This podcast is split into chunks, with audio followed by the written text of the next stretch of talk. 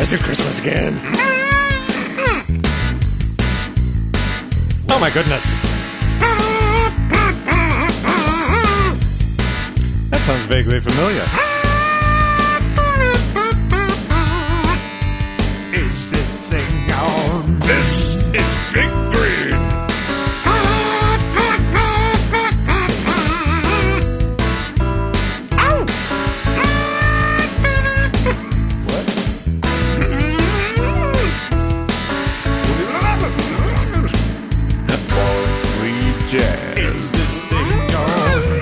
Here we are, another Christmas. The Big Green.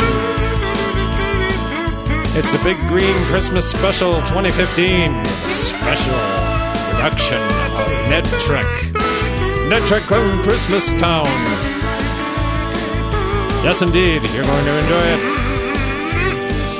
Four new Big Green songs. And I promised to put away the kazoo. kazoo playing from Matt. A bit of pointless conversation Very pointless. And not very Christmas-like. and some quotes. Celebrate with us. Stay tuned. You better, or else I'll keep playing this.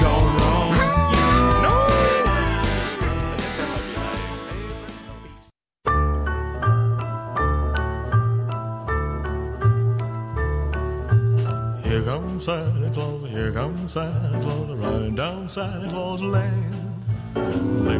blitzen, all here's a reindeer. Hi, this is Lee Majors. It was the best of times, it was the worst of times. Worse, because I'm stuck doing these voiceover jobs. Best, because I'm paid like a king for doing it. Anyhow, I don't mind. Besides, this is a classic story. Kind of like Captain Hook or something by Bart Shakespeare. Now let me get started. Old Man Bane was dead. That was for damn sure.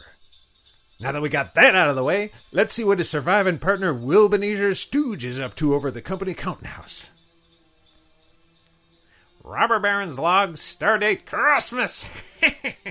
it's actually Christmas Eve, and I'm here in the luxurious 19th century Bain counting house, stacking up little coins into teetering towers of golden joy. You know, the part I love best about being a robber baron is counting money in front of my impoverished employees. Like poor old Ned Crapshit, who can barely afford his feed corn, let alone that swivel chair I rent to him. God bless me, everyone. Shut up, Wilbenezer. I mean, please, Mr. Stooge, can I have the day off tomorrow? It's just once a year, sir. I'm here busting my ass for 12 hours on the other 360. Um, four, something like that. Every time I try to stamp out that many, I lose count. the invisible ass of the marketplace. I love it.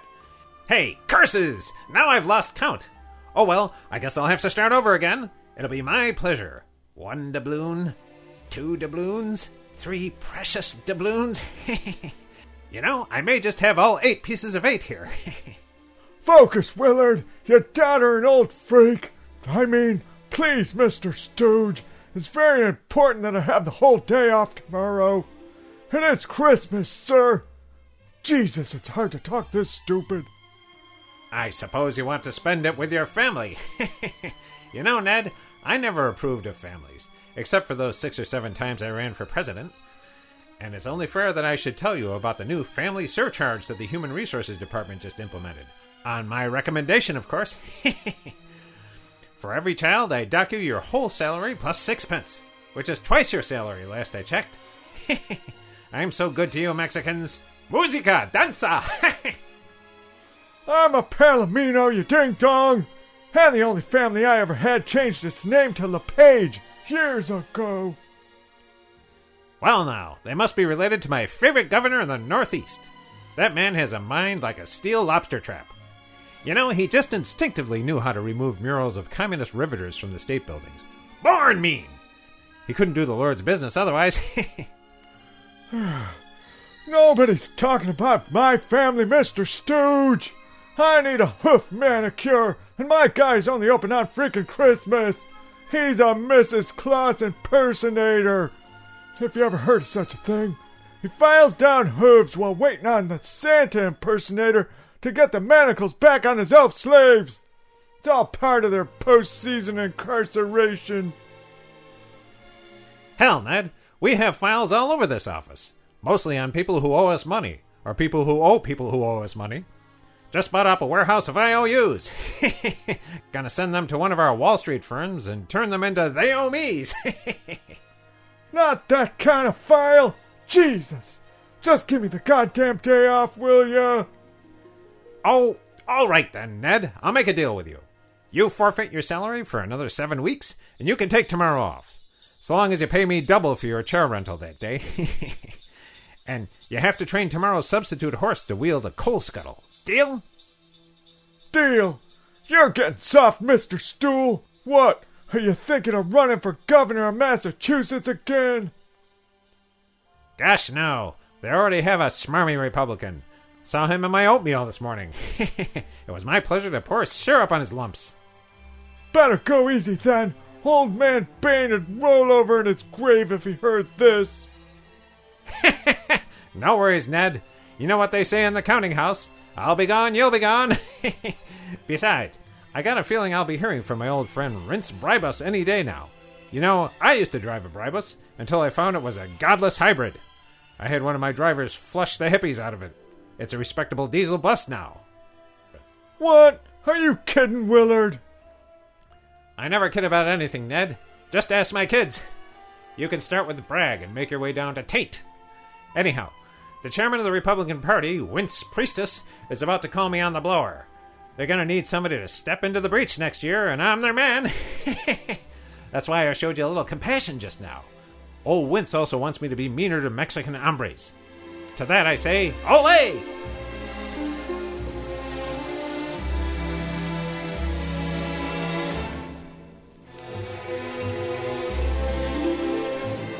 I'm back. And so, Wilbenezer Stooge locked up the counting house and made his way down through the streets of old London town, taking wrong turns and stepping in front of carriages, mostly because they drive on the wrong side of the road. And is that his fault? Heck no! He doesn't know one end of London from the other, and neither end looks anything like Utah, except for the foggier parts where you can't see anything. For all anybody knows, those parts might actually look like Utah. Anyhow, he rode the car elevator up to the penthouse apartment he stole from Old Man Bane's rightful heirs. Fired his new housekeeper, fifth one this week. Then sat in front of his 350 inch diagonal flat screen fireplace, warming his hands on the theater sound system. As he spooned up some beluga caviar and washed it down with a good swallow of Moet and Chandon Dom Perignon wet gold, I think that's some kind of whiskey. He heard his study door swing open with a bang. In the dim light of the opulent hallway, Wilbenezer could see the outline of a figure. It was the unmistakable shape of his long departed mentor, Old Man Bane. Wilbenezer. Gosh, all this cheap wine must be going straight to my melon. I'm seeing dead board members. well, maybe now I can finagle a way to use their proxies. Will Bunny's a Stooge. That has to be an angel talking to me. This pretty much happens every time I eat an underdone potato or a curd of unpasteurized monkey cheese. Well, Bunny's a Stooge. I do hear a dead business associate. hey, who the heck are you, big fella? Ask me who I was. Gotcha. this is one of those parlor games, like No Risk or Hostile Takeover Parcheesi. Okay, I'm game. Who was you? I mean, who were you? I am your mentor, Bill Cobbane. Holy cats. You do look like old Bilbo Bane. Now that you have that plastic hood off. It's a little late for a board meeting. Hey, but wait a minute. We cast you out years ago. And yet, here you are. You really let yourself go after you died. I remember now. I thought we posthumously baptized your carcass. I wonder whose carcass that was then. I'm thinking it may have been some other pirate. There's been a few around the office lately. Yes, the restless spirit of my fortune has long since departed from the limited liability corporation that bears my name. It was condemned to roam the earth in search of a new home, a new hose through which it can satisfy its rapacious ambitions. You know, I understood some of that. But Bilbo, did your fortune ever find a tax shelter? Were there no prisons to invest in? No workhouses? Yes, but at a moment of weakness, I sent some of my fortune to the Boys and Girls Club of Boston. Now that money will never again be free to pillage and burn. Now it is condemned to fund after school programs and camp counselors. Eternal torment. Oh! Gosh, that's awful, Bilbo. But hey, what's that got to do with me?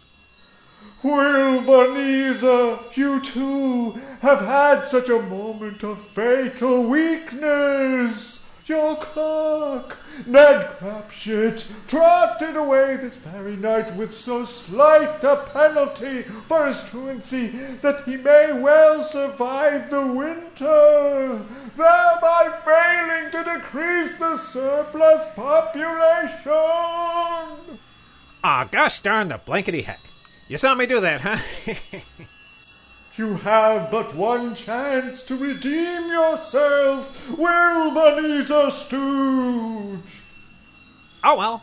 Okay, another 1% of gross profits handed over to my church. I mean, on top of the mandatory 10%. Would that take care of it? I can just think of their good works now. Defeating godless amendments in other states and spreading the good word to some French resort town during wartime.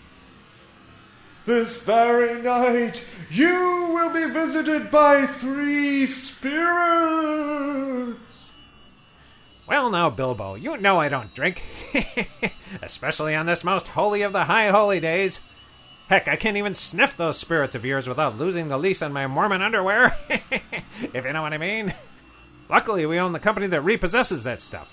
My butt is sure to be triply locked up and sacred by the time we leave here today. Ghostly spirits, you don't! Expect the first spirit when the clock strikes one! um, rightio, Bilbo. hey, tell the kids I said hi. Wait, he's gone. And I fired my housekeeper. Well, I expect he'll let himself out. No matter. Night, night, big pile of money. Sleep tight, slightly smaller pile of money. Don't let the capital gains tax bite.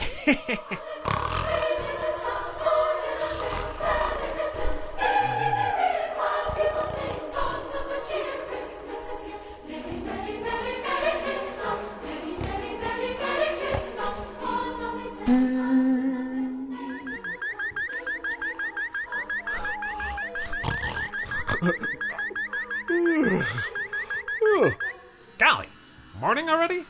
Couldn't be. Where's Rodrigo with my breakfast tray? Hmm, maybe I did some downsizing in my sleep. But if that's the case, where is new Rodrigo with that tray? Um, Wilbenezer?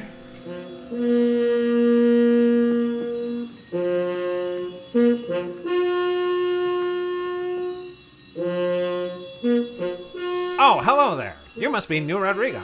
What stable are you out of? I'm guessing the Philippines.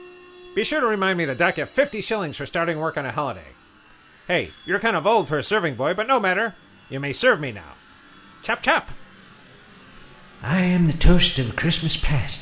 Eh, You've never seen the like of me before. That is, unless you were alive in the 1980s. I myself was barely alive in my 80s. Sounds lovely. A little toast for my Christmas repast. Since you're serving me, you must know my favorite. I like my toast a nice Pantone 1805. If it gets a little 1807 ish, toss it out and start again. Come with me to the window, Wilbenezer, and we will see the shadows of what was. Go to the window. okay, Uncle Ronnie, I'm game. What do we do? Puff the air out of our lungs and kick off? Saw them do that on another show once. I tried to corner the market on Cosmonium after that, but it doesn't exist yet. Hey, which reminds me, can we stop off at 1997? Well, Mr. Stools, you just stand in front of the window and wait for the transition music.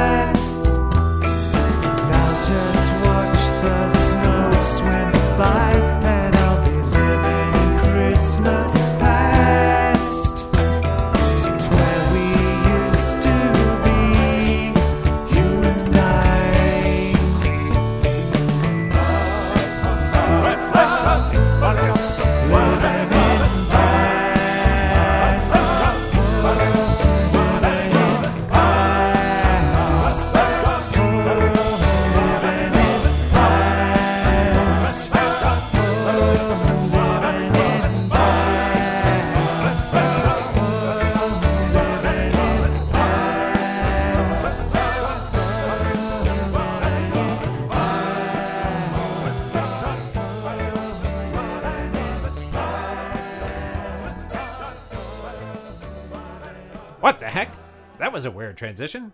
Hey, where are we now, Uncle Ronnie? Well, it looks like we're in Southern California. No, wait a minute. Those trees. They're all the right size. This must be Cranbrook Boarding School in Bloomfield Hills, Michigan. I was a boy here. Not that I was anything other than a boy anywhere else, you understand? Gosh, no. Is that you over there, Womanizer? Standing next to the blackboard? now, Mr. President, you're pointing at a coat tree. That's me over in the cloakroom, going through all the other boys' pockets. Those were my first involuntary investors. I would have made the switch to bilking widows and orphans sooner, but no one would ever show me where their cloakroom was. I think it may have been off the quad. Rodrigo, See, headmaster. bring down Master Stooge's trunk. Not the little one, the steamer trunk. The one with all his stock certificates and other valuables. See, headmaster, right away. Hold it right there, Rodrigo. You can take the little one, too. That's the one I use to carry my bullion around. I borrowed it from Pop. I plan to pull myself up from my own bootstraps with it. Oh, see, Master Stooge. Oh, oh, oh. You see, very heavy, sir. Oh, It ain't heavy, Rodrigo. It's my bullion. I love that little joke. I like to sprinkle my humor with references to hit songs of the day. Next up, a little Mac the Knife. See, Master Stooge. Oh, oh. Wait, wait, Rodrigo. Maybe you're right. That does seem a little heavy. See, sir, it is. Why don't you take two trips? That way you can get the rest of my luggage on the second go round. What the heck? You can carry me up as well. These legs aren't made for walking. there I go again. You let him off easy, Womanizer. He probably has a Cadillac parked out back. The same one that he uses to drive to the welfare office. Eh, I suppose I did. Dear old Rodrigo. He never could carry twice his weight. Not even now. Haven't put new Rodrigo through his trials yet. I've got high hopes for him. Might take him out to the track and try to jump him this year. Well, here you are at Stanford, Mr. Tree Stand. My word, yes. That's me over there holding the protest sign. You were protesting against the Vietnam War? Almost right, sir. I was protesting against people protesting against the war. It ticked me off that these sloppy kids didn't believe in the righteousness of our cause, and I really wanted to do my part, especially, um, since circumstances would keep me from joining the fight. Sauvage! I was busy fighting the bigger fight and trying to smuggle God into France. The 60s were a time of agonizing reappraisal, Mr. President. That and multiple draft deferments. Actually, later that same day, I dressed up like a policeman and confiscated some of their hippie beads. Turns out they weren't worth anything on the open market. I ended up dressing up like a dude, and I used them to buy mineral rights from indigenous peoples. You know, they made me an honorary member of their tribe. Either that or they were shooting at me. I like to believe the former. Anyhow, you can see their smiling faces pulling 12 hour shifts in one of our Columbium venom factories. Yes, well, very commendable. This was obviously a total waste of time. Let's move along, shall we?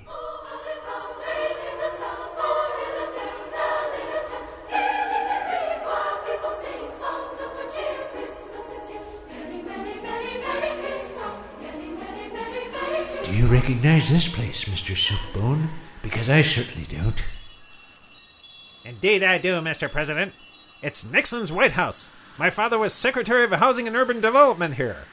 There's old man Nixon himself. Does everyone have some punch?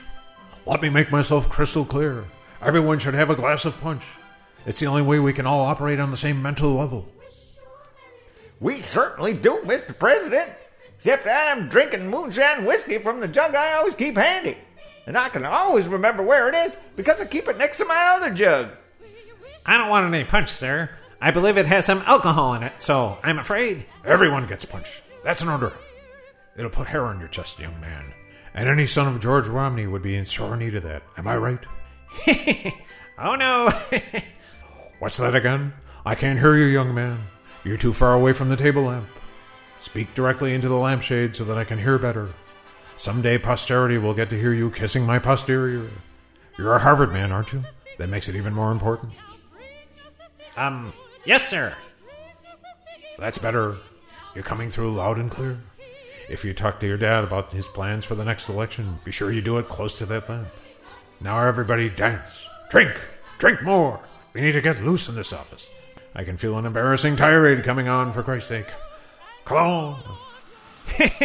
That Nixon, he sure knew how to throw a party and a presidency. Never mind that now, Mr. Tool said. See yourself in love. Oh, will you be mine forever and ever? Right, right. That was my first big, beautiful pile of money. Those crisp hundred dollar bills. I can never resist them. Ah, youth. And yet, you didn't marry that pile of money, Mr. Screws. You married your wife, Fan. Um, that's Anne, Mr. President. Not to suggest that you're anything but infallible, sir. Actually, I meant to marry the big pile of cash. Anne was just standing behind it when the Mormon bishop performed the joining ceremony. I was a little cheesed off, I must admit, but when I saw how good she was at doodah dancing, I was sold. Thought I'd rope in a whole stable of wives after that, just like my pioneer forebears, but I never got around to it. No time for multiple wives or multiple bears. Always busy. Before long, your union was blessed with issue. Ah, yes. Tag, Tug, Jared, Heath, Nick, and little Eugene. Though Ann and I wrote him out after the first few episodes. Too much of an egghead. Hey, he went to Berkeley. Maybe your National Guard guessed him for us. Thank you, sir. I salute you. And who's that little bundle of joy? Well, bless my soul. It's our champion dressage servant, little Buddy Hackett. Oh, yes. I remember giving him an Academy Award for The Man in the Iron Pants. It was a musical comedy. In this stupid farce, my name is Ned Crapshit, you idiots! Gosh, sorry, Ned. hey, I thought these were shadows of things that were. Hey, I think I've got a shadow of horse manure on my new loafers. and I just realized that Mommy forgot to pack a baked potato in my knapsack. Oh, I meant to say pillow. I'm getting very sleepy now. For God's sake, Willard, this freaking play is dragging its ass all the way to the new year. Can you push the kipper along a bit? Let's get to the Christmas present part, at least before we have to go to a commercial. Hey, that makes sense. And I love the part with the Christmas presents. okay, Mr. President, you've done your duty once again and shown me the error of my ways. Time to head back to the ranch. Well, okay. It's about time for my 2 a.m. dream of hanging from the hands of a 20 story high bell clock with Harold Lloyd. You can expect the ghost of Christmas present when the clock strikes, um, um, when the clock strikes, when the big hand is on the 12, and the, um, oh, oh yes, uh, I've got one more bit.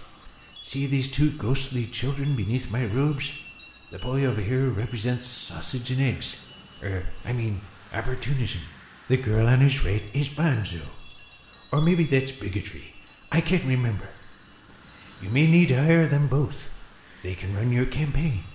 I thought I had a few other kids down there, like Mickey Rooney and Bill Casey. I just don't know where they got to. They both look delightfully round and spoiled like Ted Cruz. Never mind that. Consider them hired.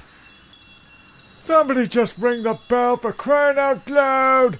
You, producer's nephew guy! Ring it a couple of times and let's get this dumbass adaptation moving! Yes, sir.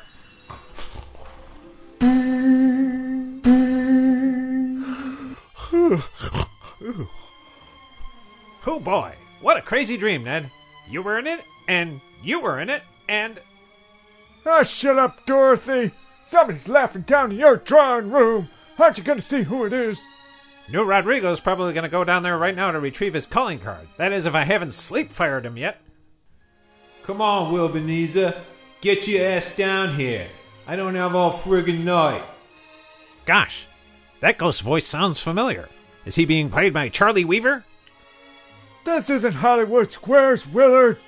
It's a Christmas carol by Charles Dickens! And if you're casting a Dickensian character, how could you hope for better than Donald Trump? But Donald! that makes this whole segment a lot easier. We're practically family. My money knows his money. Hello, Mr. Trump. Yeah, hi, Willard, you loser. You blew the election. You should have won, but you blew it. Loser. Great to see you too, Donald. What crazy home movies do you have for me to watch? Hey, I'm not your monkey. Just look at the Jumbotron behind me, loser. Roll the video. Roll to your fire.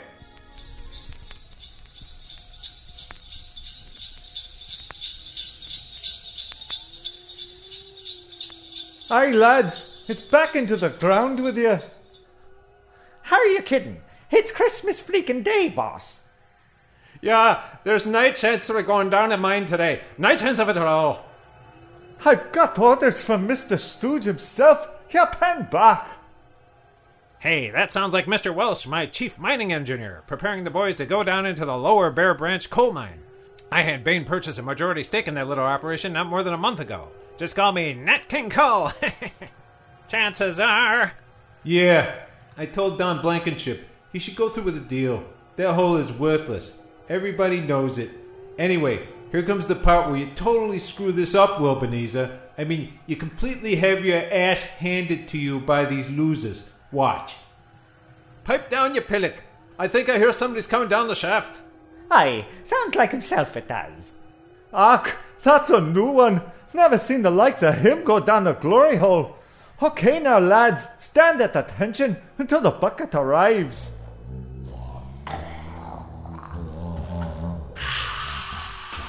Greetings, troglodytes. Aye, good, morning, morning, Mr. Mr. Stooge. Stooge. No need to stop working, lads. I'll just talk while you chisel. I have a little Christmas surprise for you boys. You mean we can have our quarterly water rations a month early? Nice try, O'Reilly. You're talking about nature champagne. You know the rules. No pretend champagne until New Year's. No, boys, I'm here to tell you that the IRA and the Unionists have both phoned bomb threats against the mine. As a safety measure, Rodrigo here has a box of paper pith helmets for you to wear while you chip the coal out of the living rock. I purchased these for a song. Literally. It was by Burt Bacharach. Not one of his hits. Don't worry. Ha, that was very generous of you, sir. Isn't it, lads? Lads? Isn't it? Ach, the troubles. Always puts the lads out of humour, it does. Sir, best to raise their spirits with a little tune.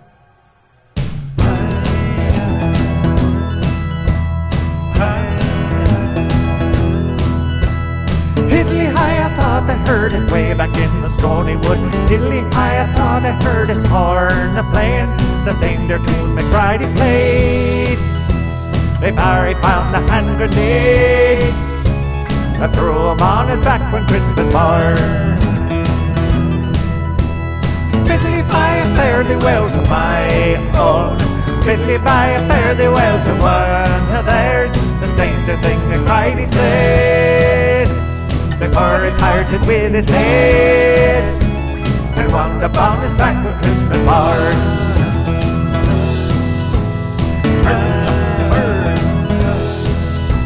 McBride, McBride, you live in the holy Christian world, but still you blow your brother away.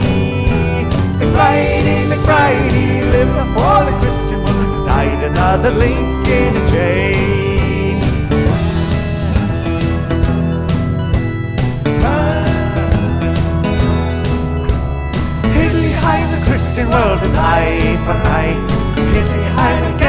Another try. It's the same that thing McBride he sang. He caught up with the plan, that threw him on his back with Christmas morn.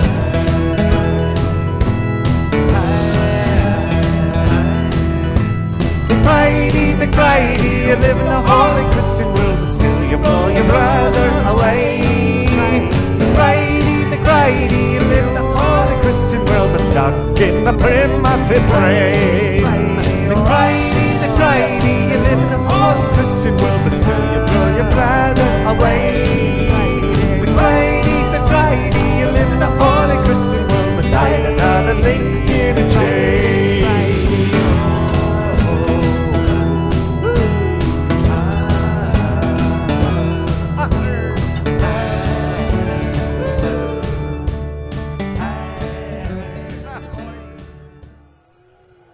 Jesus, Willard, are you still here? I got better things to do, you know, believe me. Okay, we're going to the horse barn where your clock lives with his loser kids. Roll video.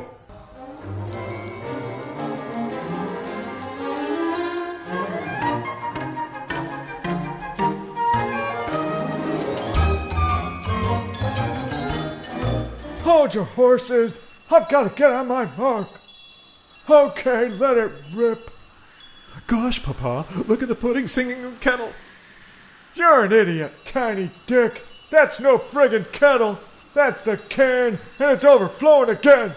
Any horse worth its corn can make the pudding sing, so to speak.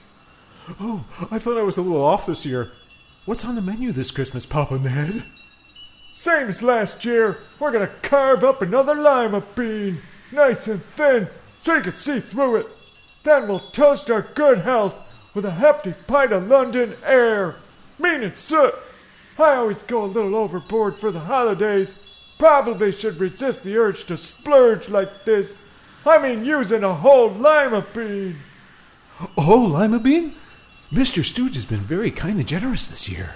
True CEO material. Hey, I've got an idea, Papa Ned.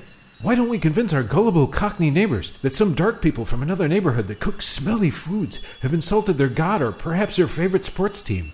And then when they take matters into their own hands, we can ransack their humble dwellings and take their lima beans and maybe even some some cutlets. When we come back, we can tell them that we saw some of those same dark people with some funny headgear breaking into their place. Hey, they might even start to pay us for this kind of work. It'll be like having a tunnel to the bank. Listen, Tiny Dick. Christmas is no time for your neocon shenanigans.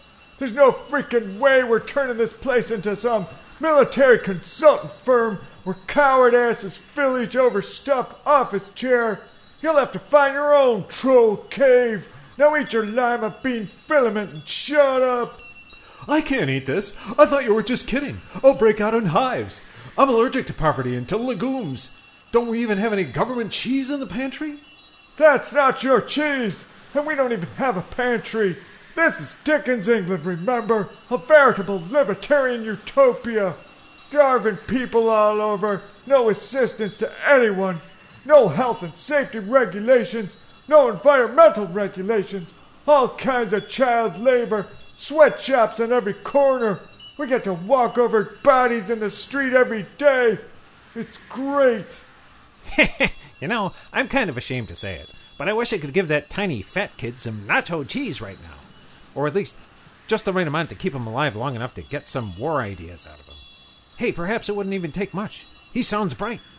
Hey, you know, credit to where credit is due. You're a loser. Screw job. Romney, whatever. Your name is on this low rated show, which, by the way, just had a huge boost in its ratings because I'm on it. Anyhow, you managed to say the exact right thing in this here circumstance, you know? And you said it and I heard it, you know? You were gonna take on the neocon kid and bomb the living shit out of somebody, someplace that hates us for our freedom to buy them. That took some class. And let me be the first one to admit that I am surprised. I guess you passed this little test with freaking colors and you don't have to be fired. Not yet, anyhow. You've got to be kidding. Where's the moral here? All these stupid spirits are making this guy worse. They're giving him positive reinforcement for his bald greed. Eh, my chief assistant tells me that my time is almost done. Finally. Still, one last thing. You see these two losers clinging to my assistant's trouser legs? You bet. Cute little critters. One looks like little Teddy Cruz again, and that other one looks like a little mini Curly Fiorina. Like she just came out of my favorite music box. Not the two kids bit again. Didn't we just do that? Yeah, yeah, shut up a minute, horse face. Okay, Willard. It says here that the boy is grievance, and the girl is, I don't know, hey, flunky. What's this say? Incontinence? What? It, incompetence. Really? Really? Okay, the girl is incompetence. Beware them both, it says here. Especially beware this boy. Now I gotta go. Where are you going, Mr. T? Back to the A team?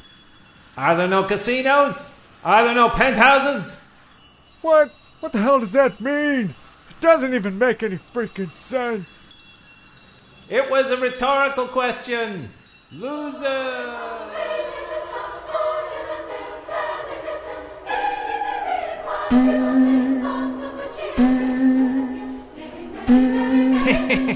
Hey, they say that every time a bell rings, an angel gets his wings. That must mean that God is unleashing three right at this very minute. What a latter day windfall. According to the law of averages, one of them has to be Moroni. This is going to be good. I'll be sweeping up revelations like dividends. And on Christmas Day, besides. Even his prophet toady John Smith couldn't manage that.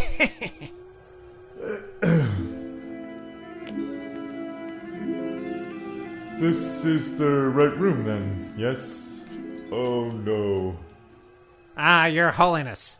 Your coming has been foretold. I've been waiting for this moment for my whole life. Let me tell you, though, I've had a few false alarms. I mistook a Moroni brand vacuum cleaner for the coming of Moroni once. it had sucked up some noodles and was making an unearthly wail. I only managed to get a few revelations out of it, and a few commandments written in noodles. Hey, I always suspected that angels wore turtlenecks. Seems like you'd be able to hide a few spare halos in there. I really have no idea what you're talking about. I was just coming here to film some new segments that we plan to tack on to the old Cosmos series. You're that Romney guy, aren't you? Romney the Lesser. Seems like we've met before. Until now, I've successfully managed to block it from my mind. Oh, Moroni, you're so funny. Just like the other prophets said. They could hardly finish their good works around you, always cutting up. Hey, did you ever notice that the word prophet sounds like the word prophet? Do you mind if I jot that down as the very first in a string of revelations that you are to bestow upon me this very eve?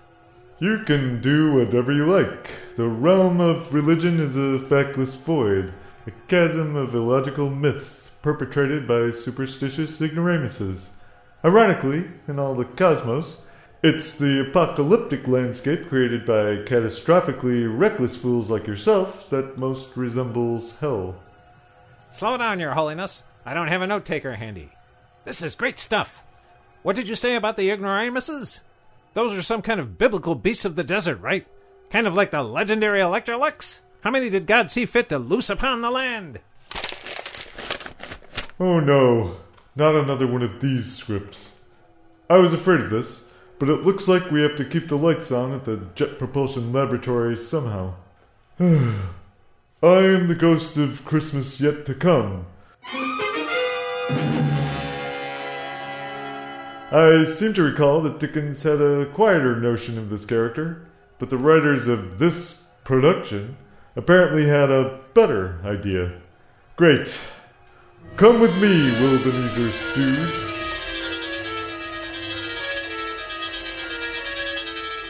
Sure thing, Your Moroniness. I imagine we're on our way to Pennsylvania Avenue, which just has to be in Pennsylvania. Hey, can we stop by and see the Amish? I'd like to show you off a bit and show them the error of their ways. Might be able to sell them some automobiles and some fancy driving goggles before we go. Uh, President Stooge, Vice President Carson just tried to stab the Mexican ambassador. He says he's even more religious now, sir. oh, down in Mexico. No doubt he was just letting off some sin steam before making a hard right back into the Lord's arms. Besides, Mexican nationals are protected from all kinds of hurt by their faith and by those big sombrero hats. Hey, where's that chief headwear advisor chief guy? I think I want to pick up a Mexican hat company. We can outsource the jobs to Singapore. Oh, wait a minute. I'm not supposed to be in the driver's seat of Bain while I serve as president of the country, right? At least until we get that law changed. Really? This is the best our producers could do? This isn't even the Oval Office set! It's the stupid bridge of the Free Enterprise set again! Couldn't we just do this thing out in the hallway? Oh, it doesn't matter. Do do do do do do do do do do do do do. Looks like I got me a song to sing, special. Let the bells ring. You know when you hear one, an angel gets his wings. Dang a lang. I set out this election with mixed feelings on my CEO experience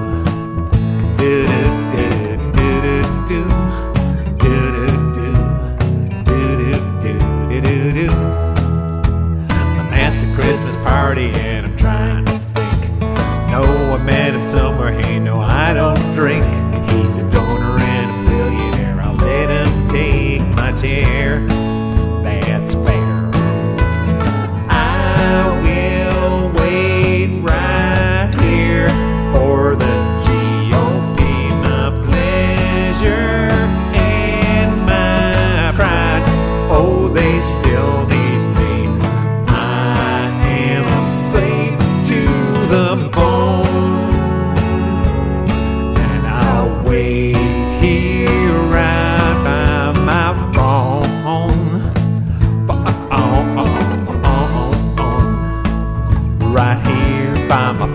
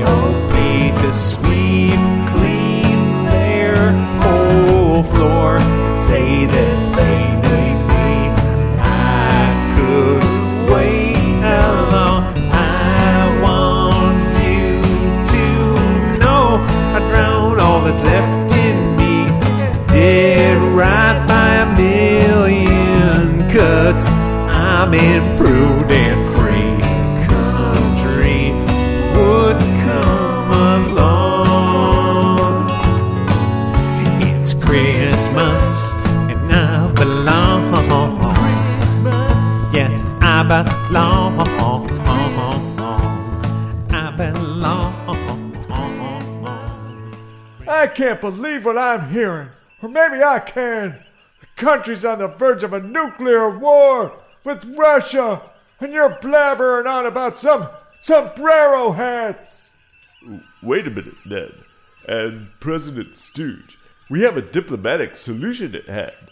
All we have to do is send a different birthday card to Putin Jr. And this time don't write crappy worst day communist thug on it. You know, I just can't take my mind off those sombrero hats. And what better piece of headgear to wear for a duck and cover drill? Hey, where's my double dealing secretary? Do I own that Mexican hat company yet? Hey, I think they do annoying ringtones too.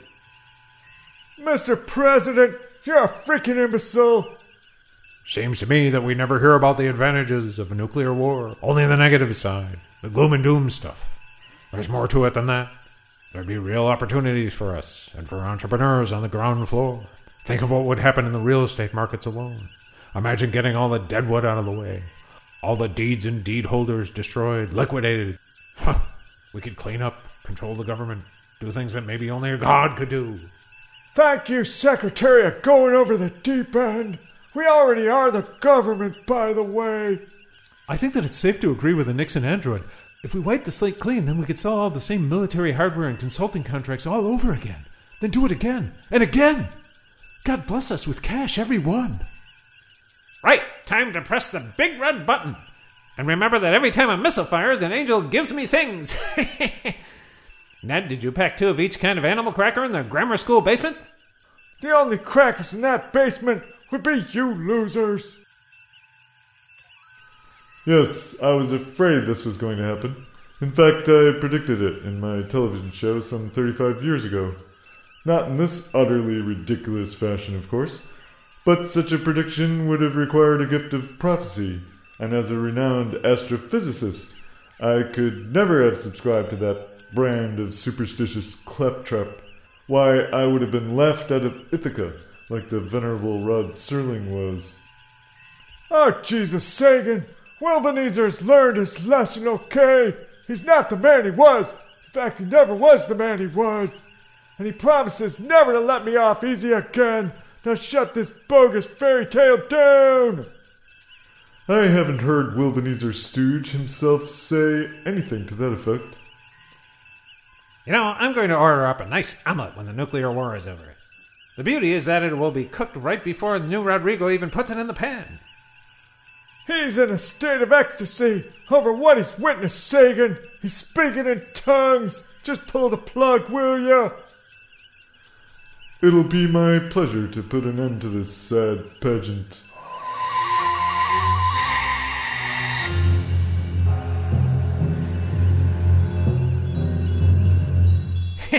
But wait a minute.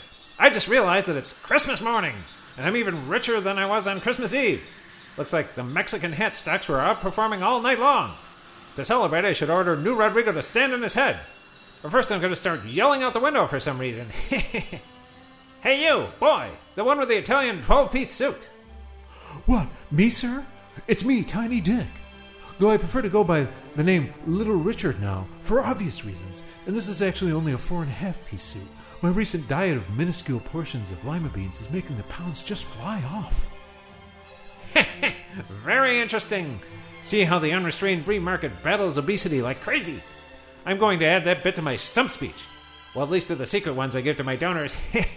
the ones that aren't supposed to be recorded, you know. what day is it? Why, according to the script, it's Christmas Day. I know, just testing. Do you know that old Yum Decian bull ferret that's been hanging in the butcher's window for way too long? You mean the one that's as big as my lower torso, sir? Yep, that's the one. What a delightfully chubby little man. Go fetch it for me this instant. It turns out that new Rodrigo has some kind of undiagnosed medical condition. His celebratory headstand prompted a festive stroke of some kind. Damned inconvenient, I thought. Anyhow, do you think you can waddle over there and get that weasel jerky for me? If you do it under five seconds, you'll still be eligible for your regular wages. Just in case it's not there anymore, why don't you come back anyway? And if you don't mind, pour a rich hollandaise sauce over your back and put an apple in your mouth and sprinkle a few sprigs of parsley on your noggin. Merry Christmas!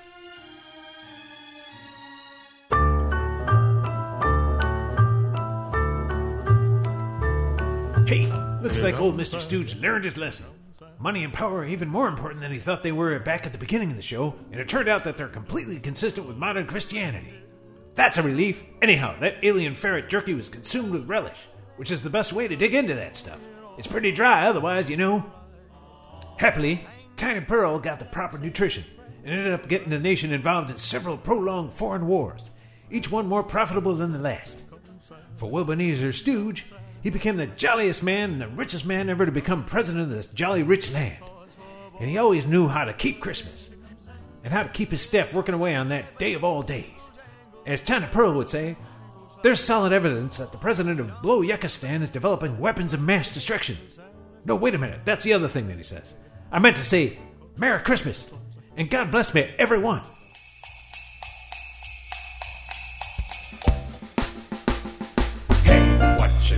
For Christmas? Let's take it from the top. We're around here 24 hours, so grab a broom and mop. Think you'll spend the day with your family? Well, you got another thing coming. Ain't nothing new in this Christmas. You're gonna toil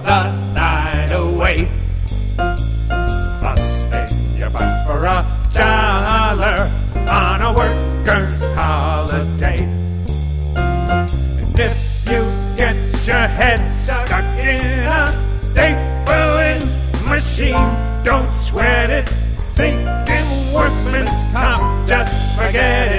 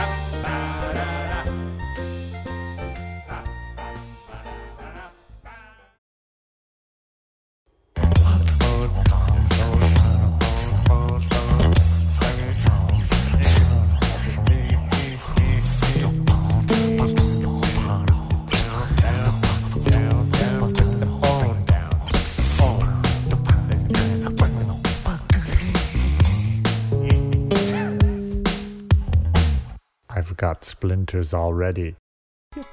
Everything's gonna be picture fine. Once I find the puna pina, once I feel the put the pina butter. He invented peanut butter. Didn't kill George Washington. No. He invented peanut butter. Yes, it did. Didn't kill George Washington. No. Yes, it did. He invented peanut butter.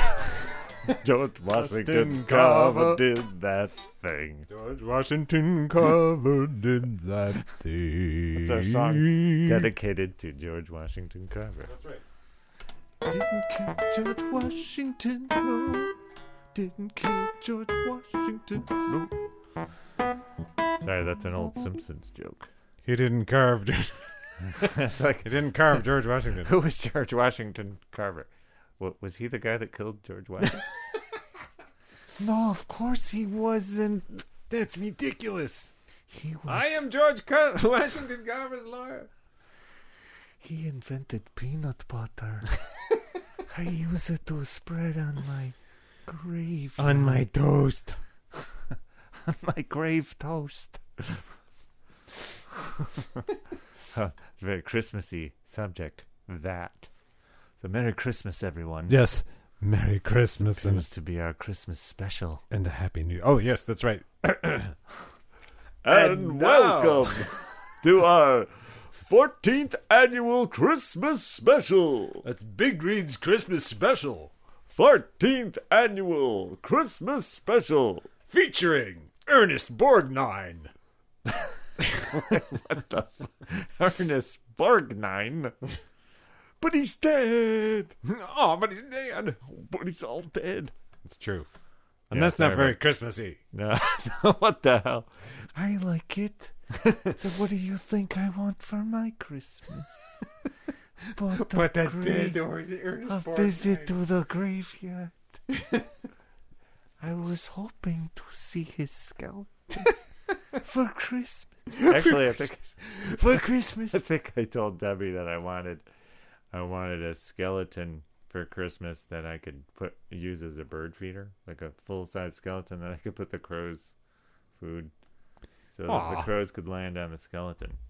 I said we could put like suet in the eye sockets and and corn in the hands.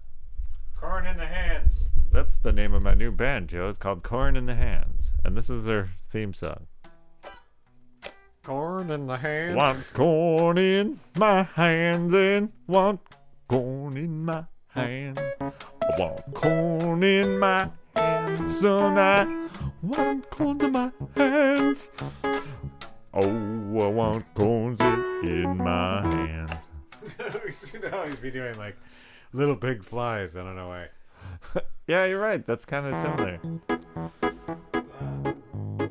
Yeah, well, you know, I've only written like three songs. Oh, oh, oh. They're all kind of paraphrased versions of each other. well, that's not a Christmas song, though. Yeah, I know. Well, Jesus Christ, we've done enough Christmas songs, haven't we, Jesus? Yes, well, we did it I'm in the Jesus. Christmas special. Jesus Christ, lawyer! You're not celebrating my birthday properly. You're I mean, so- Jesus' birthday properly. yes, you're celebrating it just right. I very much enjoy the way you do it. There's sure to be a, a trip to the graveyard by the end. Yes. He's so nice and gloomy. Indeed, he is. So, uh, man, what are your plans for this Christmas? yeah, um, I'll be going to work, Joe. I'm going to have a very beaver Christmas. Have yourself. a well, somebody's going to good take care Christmas. of. Somebody has to take care of the beavers. Yes, it's Christmas for And them it's gonna too. be me. Yes, I enjoy seeing them. But actually, they had their Christmas tree today. I'm not kidding. They cut down a Christmas tree. It was huge too. It was like bigger than any Christmas tree they've ever cut down. Oh my God! and they didn't drag it to their pond, so I did it for them. and I put it on, put it on the side of the dam, and then I looked at it and thought, I wasn't thinking Christmas tree when I did it, and then when I brought it there, I thought, well, my God, that looks like the beaver's Christmas tree. So, And sure enough, it was. so do they cut down trees knowing that you're going to drag them? I mean, do they go a little further afield than they would otherwise? People keep asking me questions like that lately. It's like I was asked just yesterday if do do because I was telling somebody about how Well, actually, how someone beautiful someone asked me to ask that. how question. beautiful beaver carvings are because oh. beavers like will chew on a log for a while and sometimes they make really interesting shapes and it looks like oh my god what a beautiful carving george washington carver could, couldn't have done better on the body of George Washington. It's carving up the if body. George Washington had actually been the cherry tree that he'd cut down himself. or he could he could carve george washington's teeth in Oh, right. interesting ways That's right. Wooden teeth. wooden he didn't have freaking wooden teeth he was rich he had probably had some ivory some poor person's teeth probably Give me those teeth. My teeth are forfeit. I claim yours. or something like that. First they were forfeit, now they're forfeit. My teeth are gone. Yours are forfeit. I claim them. Except it would have sounded like this. My teeth are- My teeth are gone. It would sound more like Jolson. Mom. Mommy! Give me those teeth, Mommy! I walked a mi- I had a million smiles. and then my teeth fell out. he was smiling too much. I'm Jolson's lawyer. sorry, sorry. Can't make fun of Jolson. So George Hasn't Washington- been long enough. George Washington was like Smiling George or. Smiling Jack. Yeah, that's why they fell out. Smiling Jack Washington. You couldn't tell a lie, 'cause it had no teeth. They couldn't tell a lie, 'cause it had no teeth. They couldn't lie. Anyway, that's not very Christmassy either. Making fun of George Washington's bald mouth. so back to so anyway, so somebody just asked me if beavers like intentionally create sculpture for beauty. Yes. And I said, probably not. I mean, they're they're eating the bark off of the branches, and sometimes they gnaw on things anyway. Yeah. They're rodents. Their teeth continue to grow, and so they do have to wear them down, and to keep them, you know, keep a chisel point on their teeth, they have to gnaw on things. But they do, however, put facing stones on their dam that I can see really serve no utilitarian purpose. Interesting. And occasionally they'll they'll decorate with other things besides stones, and I they'll use like some man-made object sometimes, like a beer can. They'll like set a, an old beer can on the top of the on the top of a dam. And I had one beaver a few years ago, Mayapple, who um who found a shiny knife, and he used that to decorate the entranceway of of the lodge. It's underwater. It's kind of Holy. like like the old octopus's garden, you know, Right. using But he just used it as kind of like a an entranceway yes. decoration There were a underwater. couple. There were a couple of different things that he had as kind of the decorations leading into into the lodge, and one of them was a was a long shiny knife that would have definitely been buried if he hadn't intentionally wanted it there, because it you know would have been subject to being covered with sediment, silt, sediment, and silt, and silt, and sediment. sediment. I'm silt. I'm sediment. So that was interesting. Huh. No, I mean the reason why I ask is because you've been carrying trees for them for years. So it's like, do they? I don't know. Yeah, They- sometimes I pull to because occasionally they'll cut down a tree and it gets hung up in other tree branches around the pond. around the pond. do your activities actually change their behavior at all? Uh, you know they're they're they're wild to the core, Joe. So I think that they they they don't expect to get help. I think with these things, but they accept it, Mhm. and it doesn't seem to influence how large the food cache that they feel they have to make. You know themselves. I mean, because they naturally will cut things down and drag them and store them underwater for the winter, and the size of that is not dictated by what I do. They Right. don't take into account that I will be helping them. That's just the thing they do. I always thought it's kind of reparations for beavers, you know, because they were treated so horribly and heinously. They were essentially killed out of the Northeast, mostly. Right.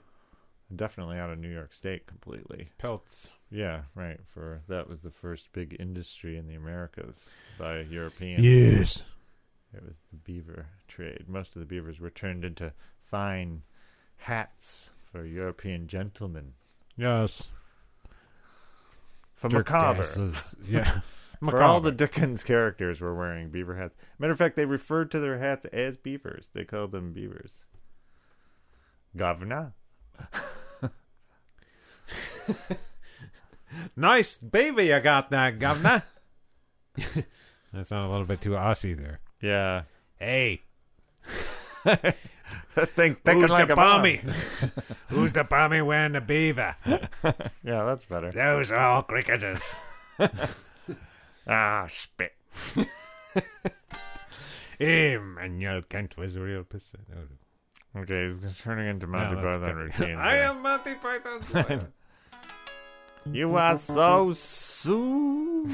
you are so soon. Yeah, we have to turn that into a song. Anyway, so Joe, what what, what are you planning for Christmas? What what are you getting me, Joe? what are you getting me? I'm getting you one of these. One of these. What are you getting me? What are you getting me? Getting me a ticket out of the election season, okay? That's what I want. I don't want to think about it ever again. Why, it's is two years too long for you? How about four years? They only started talking about it the day after the last election. Oh, no, Jesus. It's so Like, who's that? old.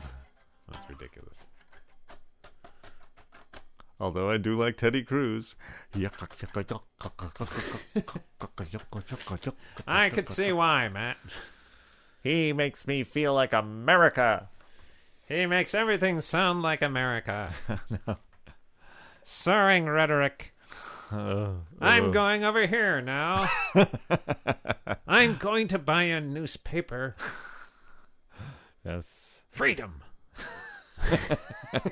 It's only a parking ticket. I can't. Yeah. I can't find a parking space. Liberty.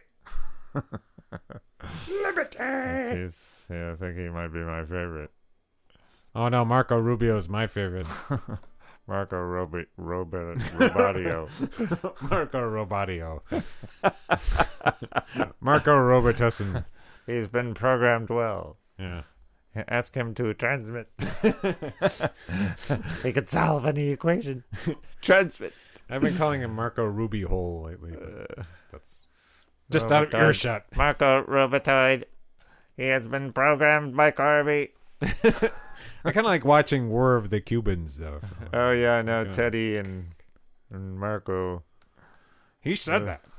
Oh, No, he didn't. they're both intensely painful to me. The whole, the whole group of them are really horrible. You think? they're remarkably horrible. They're horrible. Strange. Yes. Yeah. Even the so-called moderates among them are like trying to start World War Three. he only wants to start World War Three, so he's a relative moderate. Yeah, I think Teddy Cruz was talking about bombing the desert until it glowed or something. Yeah. Carpet bombing it until it glowed. Yeah, And Christie was talking about setting up a no-fly zone and shooting down shoot Russian down planes. planes. oh, that sounds like a good idea. They should put like a laugh track on this. There's the Jackie Gleason one again. and there's Desi Arnaz. yeah, he's so funny. He's so funny. Oh, Lucy, you're so funny. I miss Mitt Romney. We, I mean, we've got Jeb Bush, but it seems like he's not going to be there much longer. Yeah, he's he's definitely gone kind of flat. Rand Paul's good for a couple lines He's like, before Ma. he goes crazy again. it's like, oh shoot, his two minutes of sense is ever. is about to go crazy again. There he goes. Was Lindsey Graham allowed in the last one? How come? He was in the he was at the kids table. Oh, they still have a kids table. yeah, Are they, still have a kids that? table. Okay. Uh, Well, they got to put Pataki somewhere. right? Oh, so they he, they still let They him still in? have Pataki. He's like yeah. at zero percent. I know. So's Lindsey. I thought he was a Lindsey little might bit be above one zero. or something. but Lindsey was. Saying, did you hear what Lindsey said this this past debate? No, well, I could imagine it's at some No, he was- neocon fantasy. No, he was saying that George W. Bush. Everybody's picking on George W. Bush. I wish George W. Bush were, the, were in office right now. He's got kind of a bromance going He with ta- George W. he tastes everything tastes better on a on a Ritz. I know. Yeah. He misses George W. Bush, Well, so do I. which So explains his popularity somewhat.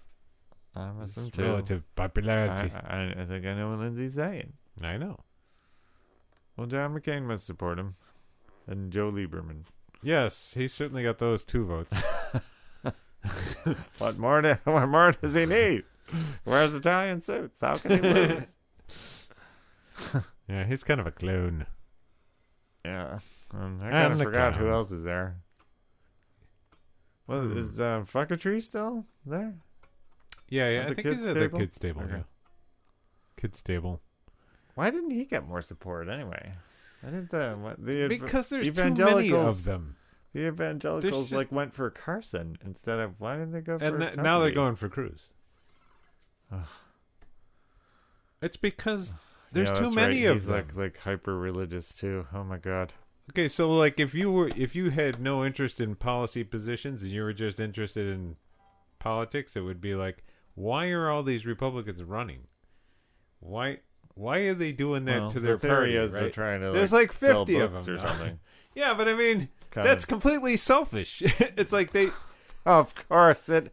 of course it is. Yeah, but there's there's they could advance their self-interest more by electing one of their own president. No, they can't. It wouldn't make much difference to them. They get paid whether the ball game gets rained out or not. Yeah, but they get more consultancies. No, but they they don't. You know, they just want to be on, have their own show on Fox News or something. Yes, but Lindsey Graham Sell could be Secretary of. Defense. Yeah, that's true. Well, you might still get that. I think he Uh, could. although I don't know if he'll get. It's kinda what he's running Teddy for. Cruz. I think he's running for that. I'm not sure what kind of hall of horrors awaits us if he becomes president. and these are my masterpieces. Like- I've announced my Secretary of State. it's Mr. Keema. Right. It's the Golden Man. The hand of friend. he will offer our enemies the hand of friendship. Yes, very amusing. Very edifying. Where is Mr. Keema? Thank you, Smithy. Oh, Smithy. That's excellent. We should have him as a character on Ned Trek. Farnum there. He was from okay. Farnum was a character on Lost in Space that said, oh, "Smithy." Yeah, he was. He played that as a total fop. Yeah, As this kind of like. But Oggo, and Oggo's yeah. plan. They used him in two episodes. yes. Was it season two and season three, or were they both in season? was season three. both They were season both three. season three. yeah. I was afraid. As season three further decayed. Why not bring back Farnum? I know. Sure. The director's in a chicken suit. Yeah, I'll call him as soon as I get this chicken suit off. I can't talk to anybody in this chicken suit.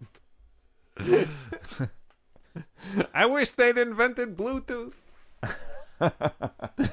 Yeah, it's 1967, Joe. I know. There's no Bluetooth back. There ain't no Bluetooth, but if there was George Washington to kill you for the tooth. Gone full circle on that. Yeah, I thought I'd bring it back home. He doesn't need a Bluetooth. He needs a whole set of China. Well, let's talk a little bit about Christmas, Joe. Okay. So have you told your cats about Christmas? Uh-huh. I told them all about it. They know all about Christmas, Joe. They hold it in their own way. Aw. Cats don't frickin' care. Yeah, well, of course they Every do. day's Christmas for them. Every day is totally Christmas. Every day they get presents. They get a special present. They get something to John. Give me something to on here. Somebody pets them, somebody combs them, somebody changes their litter box. Only oh, you understand. Somebody gives him a solid gold nutcracker. Let me tell you something, boy. Chicken will make you a meal. or you could have eggs for a thousand Lay- breakfasts. Laying of eggs for a thousand breakfasts.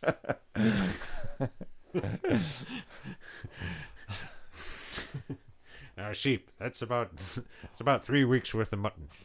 You could have warm coats from now until doomsday or something. Thank you, Royal Day now. In an episode of The Big Valley. God, we talk about television way too much. Yes, unfortunately. is all television from like a hundred years past. yes. it's from another century. God.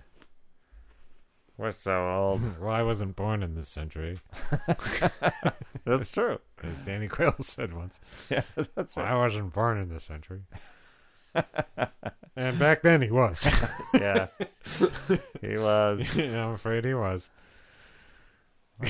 Whatever happened to his head? Something happened to his head.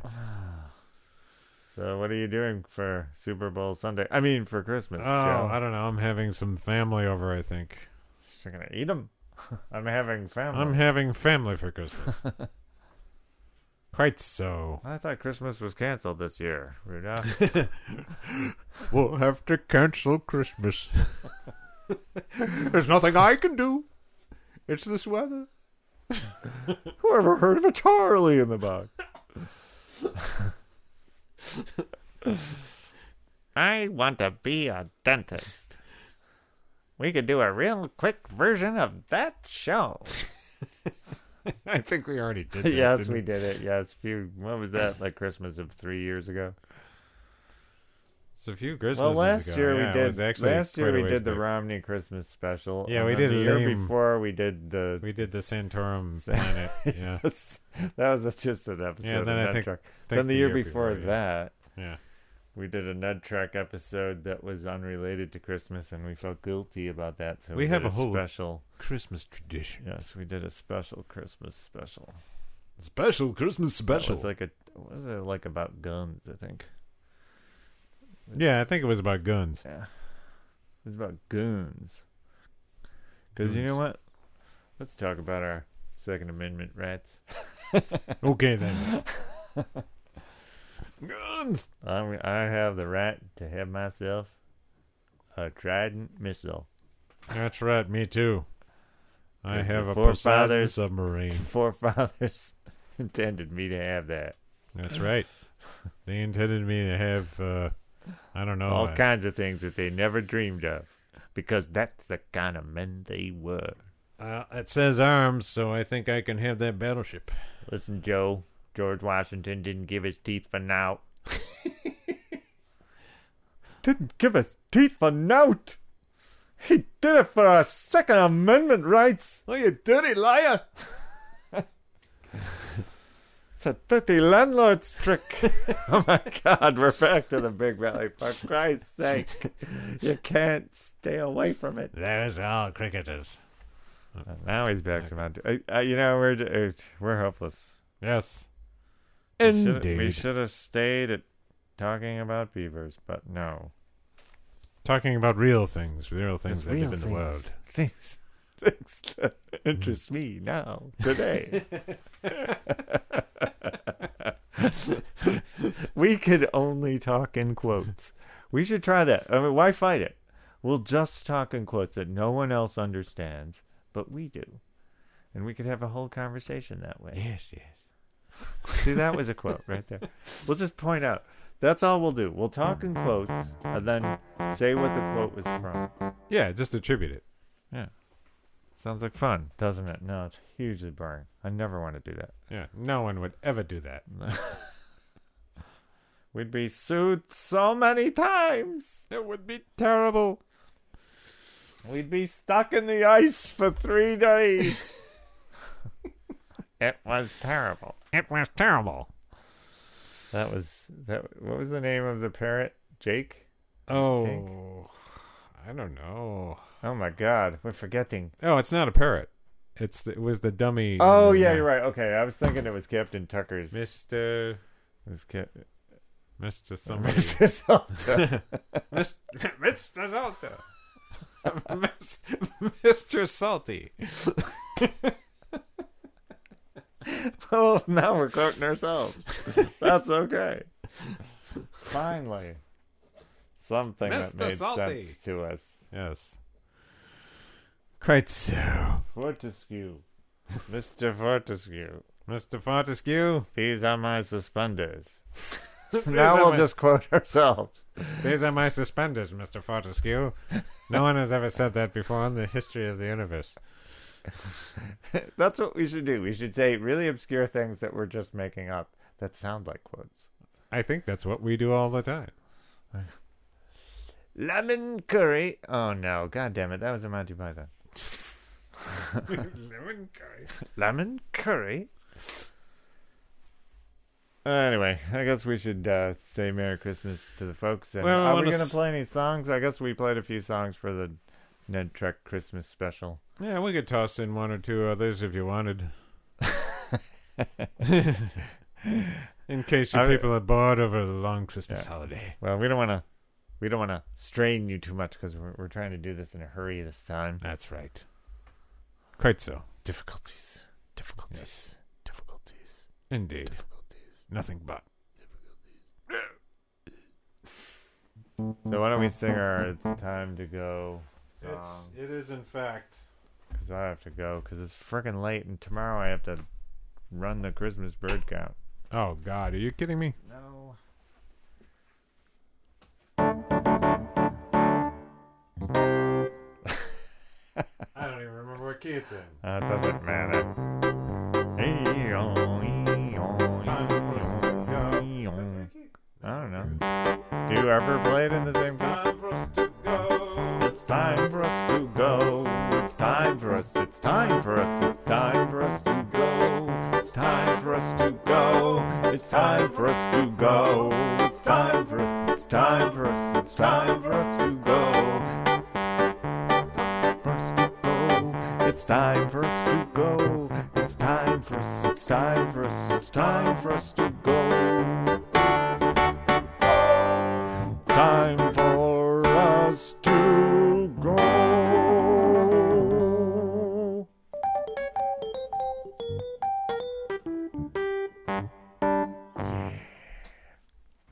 I'm not good. But he's got guts. I'm not good, but I got guts. Merry Christmas. Be strong, be strong, be strong. Be strong. Well, that's it. Hope everyone had a Merry Christmas. Or at least a Merry Christmas podcast. Green's Christmas special brought to you by the grunting kazoo of Matt Perry. Oh my god, it sounds like an ape! Get me out of here! Find out more about us at big-green.net. Check out our podcast, our new podcast at nedtrek.com. Do everything he says, or else he will be very angry. And you will not have a Merry Christmas. See you. Oh, please.